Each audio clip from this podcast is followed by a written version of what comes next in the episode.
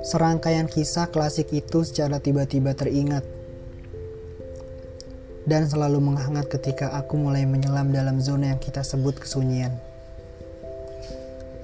Pusara waktu membawaku selama bertahun-tahun menuju penembusan hari baik yang tertunda bersamamu. Kukira kepercayaan diriku seakan meningkat ketika aku mulai merasa terbiasa melanjutkan profesionalisme berkehidupan sebagai manusia yang normal tanpa bayanganmu yang kekal.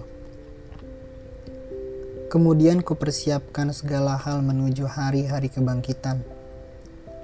Tentu setelah aku membasuh luka paling bahagia yang kamu tinggalkan. Bersama sepucuk janji yang tidak pernah kita ingkari. Aku tetap menjadi temanmu dan kau tidak perlu pergi meninggalkan bumi. Aku tidak memintamu seolah ini adalah perpisahan terbaik yang bisa kita rayakan karena sebaik apa pun perpisahan, selalu saja ada peninggalan yang akan membatu menjadi prasasti kenangan yang mungkin akan terbengkalai. Bertahun-tahun perjalanan menuju hari-hari kebangkitan, aku menemukan banyak titik perubahan signifikan.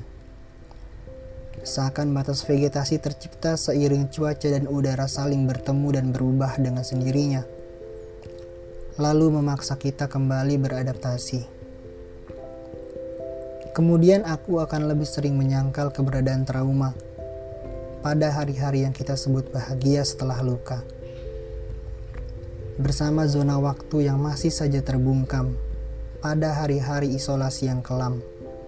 Berjalan di sampingnya, menembus aktivitas berulang di ambang pudar pada tahun-tahun silam. Waktu yang tidak bisa kutentukan sendirian kecuali pada hari-hari dan cerita baru yang datang secara alami dan kondisional.